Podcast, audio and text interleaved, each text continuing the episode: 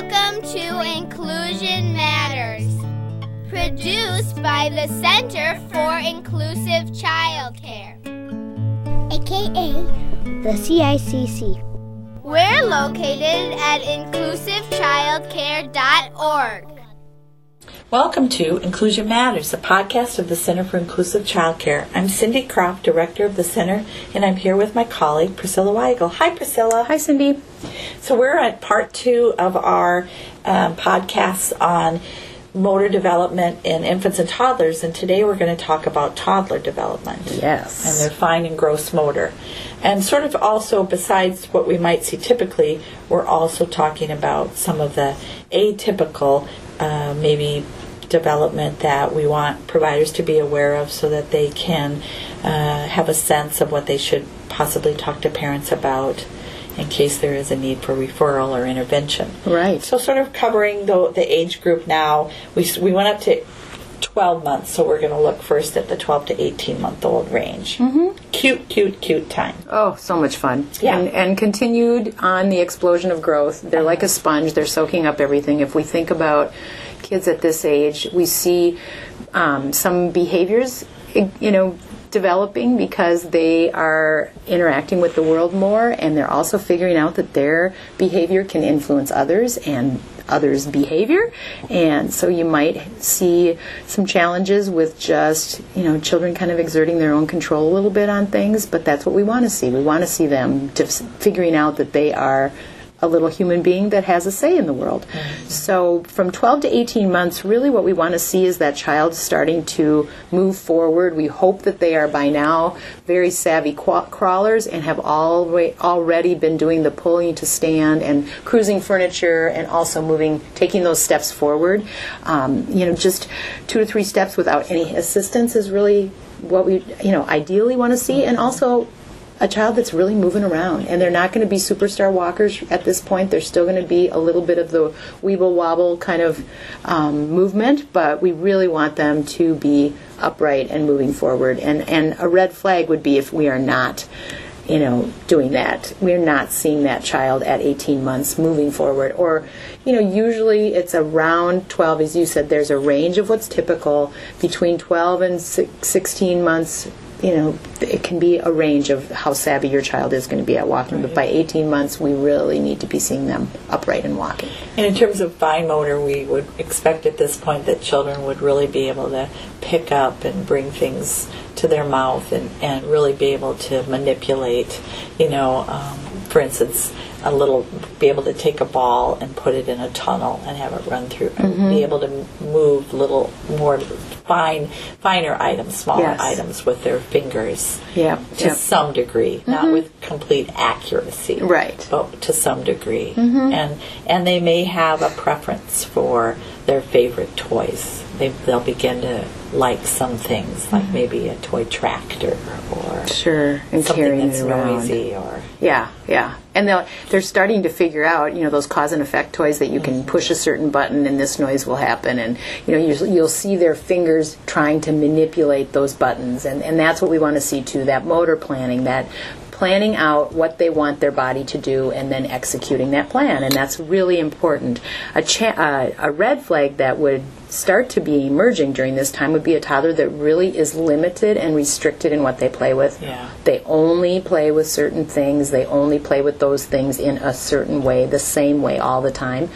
As I said, this is an explosion of growth time. You know, we want to see a variety. We want to see curiosity. We want that. You know, we joke about um, a toddler redirection is such a fabulous guidance tool because they're so curious that all you have to do when they're having a meltdown or a sad time is just change the the venue or point out something different and their mind their body their eyes go to that and that's what we want to see. We want to see variety in their lives. Or even a child who, to even more of an extreme, shows no interest in Definitely, play. right. We would be really concerned about that at this age.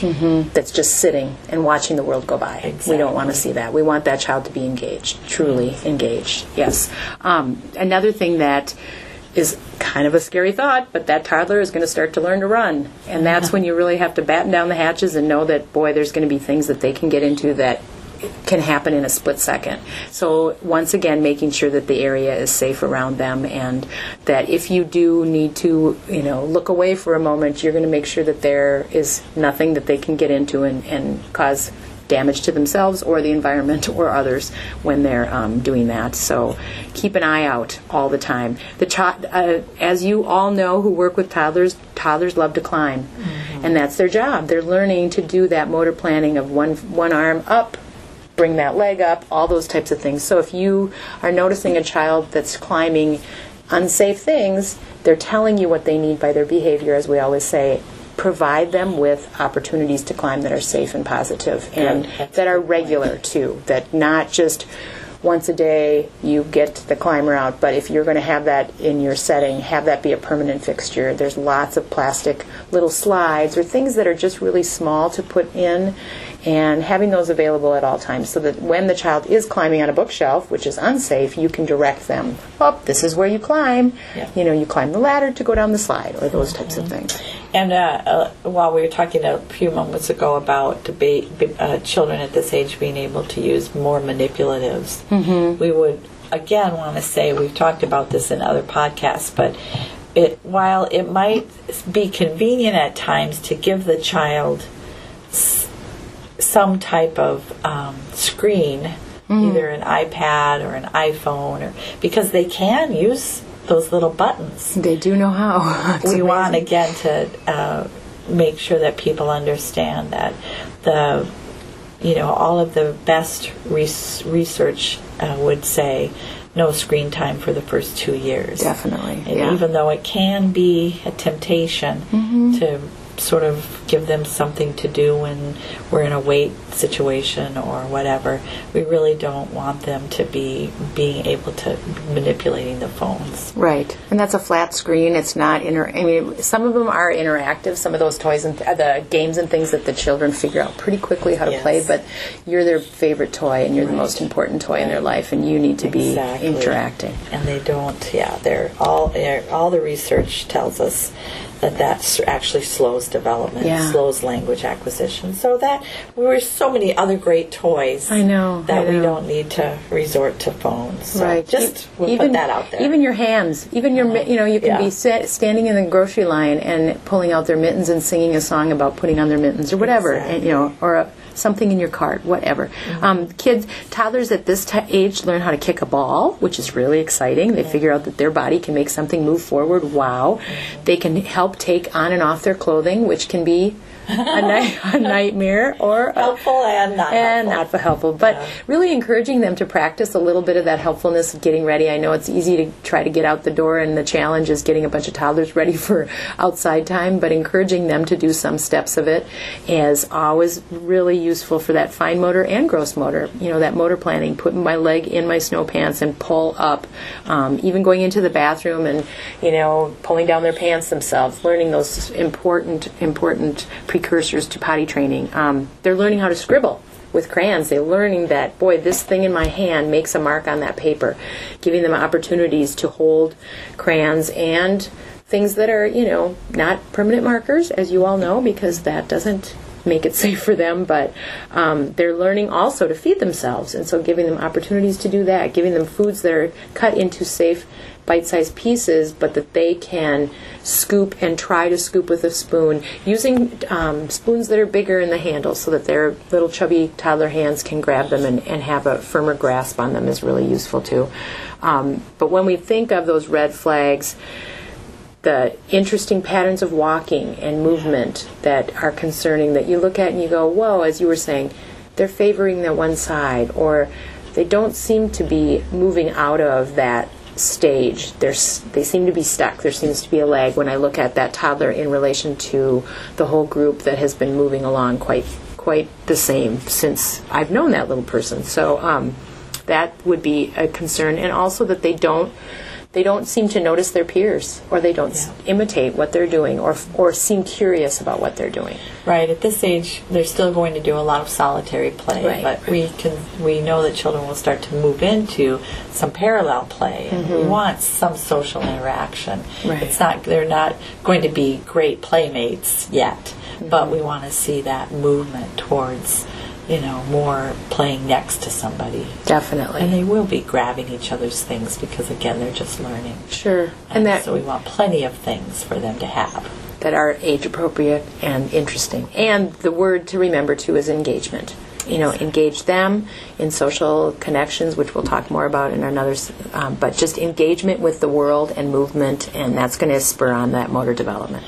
So then, when we look at the the next category or uh, sort of a- developmental age, we are looking at that older now. Really, not infant anymore. We're really solidly into toddlerhood at an 18 month old to the two year old. And again, wow, we've seen this amazing growth in the these first two years. Yeah. amazing the difference from that little itty bitty infant who was really dependent on the parent and child care provider for everything. Mm-hmm. Now this little independent two year old, it's it's so much fun. Mm-hmm. It is so much fun. And they're learning to run well, you know, mm-hmm. not just kind of headlong and forward, but actually more upright, more core strength. It's it's more of a appropriate kind of young preschooler walk. You're going to see that and running. They can jump with two feet. Wow, that's Im- that's really impressive. They can walk up and down stairs with help,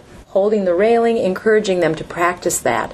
They um, kids will adapt to when they feel unsure. They might turn around and do some scooting or whatever, but just making sure that you're allowing them opportunity to go up and down stairs and to practice that. Going up and down the slide ladder, as I said earlier, is really important too. Just that practicing. Giving opportunities for development is really key. Oh yeah, and within again the child care environment, we want to see lots of gross motor opportunities to, to engage. Uh, so, what you know, whether it's marching or you know doing. Um, holding hands and moving in circles and all the different things that you can think of to do with songs that help children keep moving and using their feet and using their arms. All of that's so important so that they keep moving, keep using energy, but also helps them in their coordination and development and peer interaction, Sure. social development. So all of that is very, very important. We don't want kids sitting all day at a table. No, it, they miss out on so many opportunities to explore and, and engage. And and the concern, the red flag, really would be that ch- that toddler that doesn't show interest in any fine motor activities. So things like stacking blocks and knocking them over, you know, that's a great cause and effect activity that is so interesting to many many toddlers. And the child who doesn't seem to really want to try that or is ad- adverse to you getting them to be engaged in things like that. Coloring is an interesting. Puzzles, you know, puzzles are a great thing. They they have wonderful early puzzles with the little knobs on them to get started. And a child that doesn't show any interest into that, or putting things together, or putting objects in buckets. When you see um, a child that's not engaged or interested in those things, that's a red flag. They're um, the toddler once again who has that limited interest, that kind of perseverative behavior where they seem to be going through the motions. You know, the child who's just has the, the dolly on their lap and they're just maybe tap, tapping the spoon on the baby's mouth, but they're not really pretending to feed the baby. Uh-huh, um, exactly. m- the you know that imitation we should be seeing too. So it, with motor activities, um, it's just really important to make sure that once again that child is engaged in practicing using their whole body.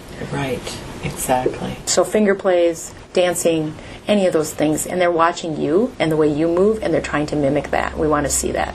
And so at this age, too, we might be aware of maybe if a child is refusing to participate, let's say in some kind of finger play, finger painting, or something with gooiness, or eh, we might, again, in our observation and recording, be aware of sensory preferences. And, mm-hmm. and, and while we're not saying that we're going to look at a sensory processing disorder, we do want to be aware of are there many are, is there a pattern here of a child that refuses different kinds of textures or feelings or uh, uh, senses when they feel things mm-hmm. and we want to be recording that again just so it helps us understand both behaviors and the child's ongoing development I Definitely. mean, there are some kids who just don't want to touch pudding Sure. but is it more than that? And Right. that's where our keen observation and recording is very, very important. Right. And we always look at that learning, communication, and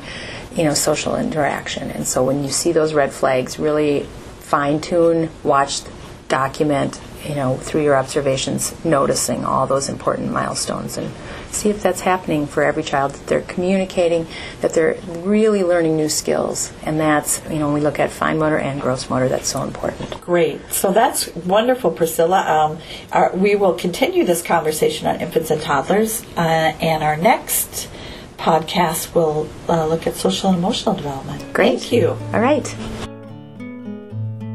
That's all for now. See you next time.